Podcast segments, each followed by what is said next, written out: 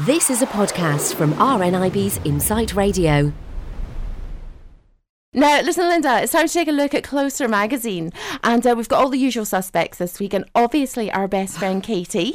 Uh, Katie Price, what's she been up to this week? Oh, it's the best. I was going to keep it to the last, but we'll do it first because I don't know if you saw her or not on Loose Women, but she sparked this absolute backlash because she was asked if she would have, how shall I say, slap and tickle with someone for a million pounds. And she said yes. And everybody went berserk. Right, okay. I'm saying nothing. I know, but, uh, you know, for a million. I, I, I, must remember my husband's actually within uh. listening distance today. yes, so is mine, so make no secret of it. Yes, Mr. Michael, I would, yes, for a million. and she said she would. Well, Gloria Hunniford nearly fell off her stool. She was absolutely horrified and said she wouldn't do it even for 10 million. Absolutely not. And then, of course, it was a, it was a discussion on the programme about whether or not prostitution should actually be legalised in the UK. And she said, Katie said, I'm not making a joke, but if somebody offered me a million pounds, well, yes, I would. And, and but the, I think the best thing, the best thing she said was, dead seriously, because I watched it. She said, uh, I'd have to discuss it first with my husband. Can you imagine? Imagine making a wee spaghetti bolognese and sitting down and saying, Now listen, there's something I want to discuss with you. Can you imagine us discussing it with our husbands? They'd be like, What are you still doing here? oh, Mikey's already put an advert in the local paper, but there's no replies. Nobody's interested. Constance? Can we interest you? Do you know what? I was away on a total daze there. she's actually she's got the money spent in her head. she was in Paris already. oh yeah. Anyway, all people, all the fans and everything, they all took to social media and, and they and they said she never talk stops talking about sex and it's. I thought that's all you could talk about myself. I didn't know and double standards and she brings every conversation down to a low level, and oh, they're all going oh, crazy. people need to lighten up a I, bit, don't I, they? Absolutely. I mean, honestly, if you were to live your life by, I know. you know, Katie Price, then you know that might be a different thing. But you know, just live and let live. Listen, if I come in next week, if I come in next week, new dress, earrings, new bag, new shoes, don't ask any questions. A million pounds. Yes, count me in. Do you know? It's really weird. I had, I kept having this recurring dream about Katie Price last night, and every time I woke up, I went back to sleep and continued the same dream. That's weird. Yeah. What, what well, you told well, you yeah. mentioned about well, yesterday she we covered a story in Heat magazine about her selling her wedding dress. it's on eBay at the moment if anybody's interested. Um and uh, yeah, I, I was with the person that bought the dress, but Katie Price was modelling it. But then the person that actually bought the dress, she was too big for the dress everywhere else, bar the bust. And so what happened in the end? Do you know? Did the dream no, finish? No. But you no. kept waking up. That is very, that must be unique to actually go back to the same dream. They say, actually, when you're dreaming, that you can go in and out of the same dream as long as you stay still and just go back to sleep. But if you start shifting and turning over, then you'll go into a different dream. Oh, I don't. I, I, how do you know these things? I did not know that. But what I want to ask you is, which wedding dress was it? There have been a few. It was the pink one. Oh, the meringue, the huge, huge meringue. I don't know which one's for sale, but in my dream it was the pink one. I see. I see. That was the first one. That was Peter Andre's. Right. Pinky. Yes. Right. And, and and it was it was rather sensational. Uh, honestly, twenty five yards of material less, and it would have been a lovely dress. you could have had six wedding dresses out of it. Did she not look like one of those things that sit on top of a toilet roll? on top of your toilet? You know, one of these women with the weird dresses. With the crinoline thing over yeah. the loo roll. Yeah, very, very similar to that. Yes, absolutely. Oh, and sitting on the thrones. Well, I suppose a loo roll and you sit in the throne. Oh no, no, no, not tasteful, not tasteful. But anyway, that's the Jordan. That's the Katie Price story. She went crazy, and they've got they've got people like the the Towie star, uh, whom I, I, I don't know. Do you know the name Chloe Sims? I don't Not know. Not really. I don't really watch. No, I don't know who she is, but uh, she just says, I certainly wouldn't sleep with anybody for money. Listen, I wouldn't sleep with anybody either, to be serious. I would stay awake. What's the fun in going to sleep? I don't know what you're talking about, Oh, Linda. sorry, sorry, sorry. I forgot. don't know. I, I forgot. I forgot. Anyway, So- listen, let's move on to our next story. And uh, oh, who will we go with, Cheryl or Oh, Kerry? Let, we'll do Kerry because I know she's Ke- your favourite. Oh, right, okay. Well, listen, she's a sad creature. It's a shame for her because it's all gone wrong, as we know, with George.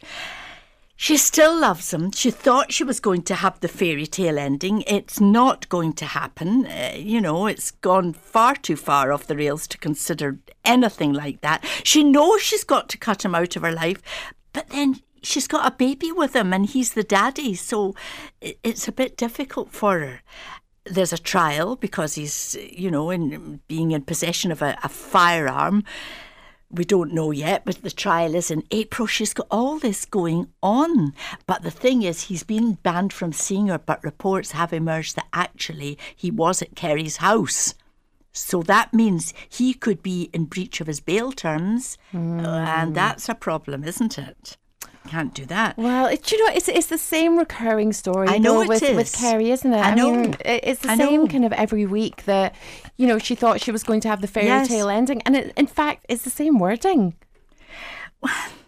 because there's nothing else to say. It's just a rehashed story. And then, of course, her mum's moved in now because uh, she isn't used to doing anything or everything around the house at all and looking after the children. She can't do these ordinary things. She doesn't know where to turn, how to start, where to begin. She just doesn't know. And of course, here we go. Same wording. As you say, she feels she won't meet anyone who she'll love as much as George, and that makes her feel miserable. But she said that about the last Exactly, one and and the last one. And she'll say it about the next one as well.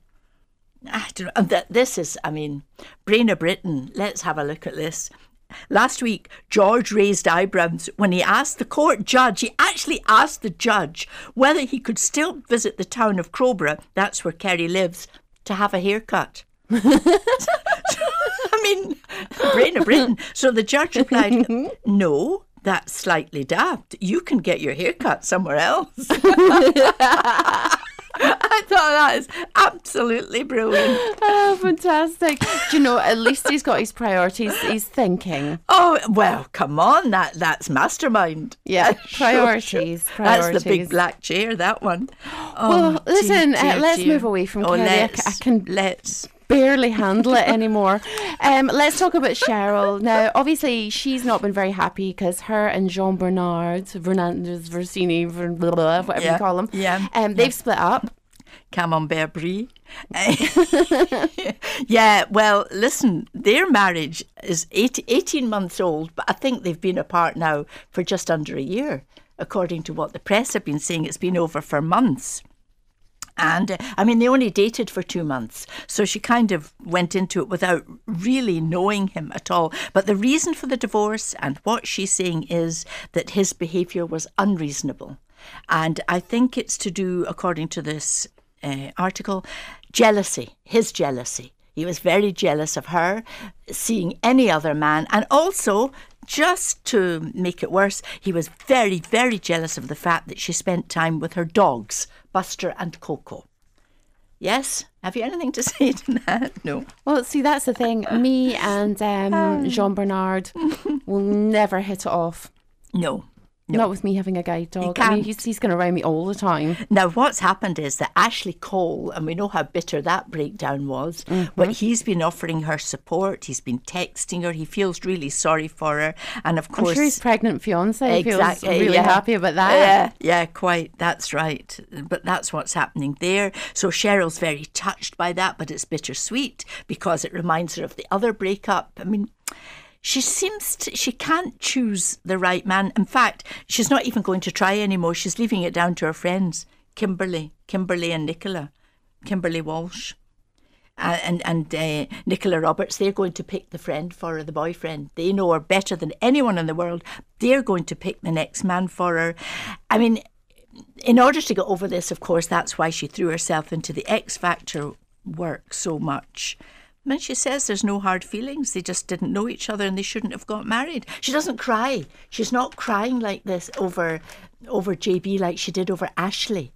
But she's done that, you see. She's done the crying. But no more crying and she she's afraid of the future and you know, she doesn't. She thinks who whoever I meet next will know all about my relationship history. It's never going to work.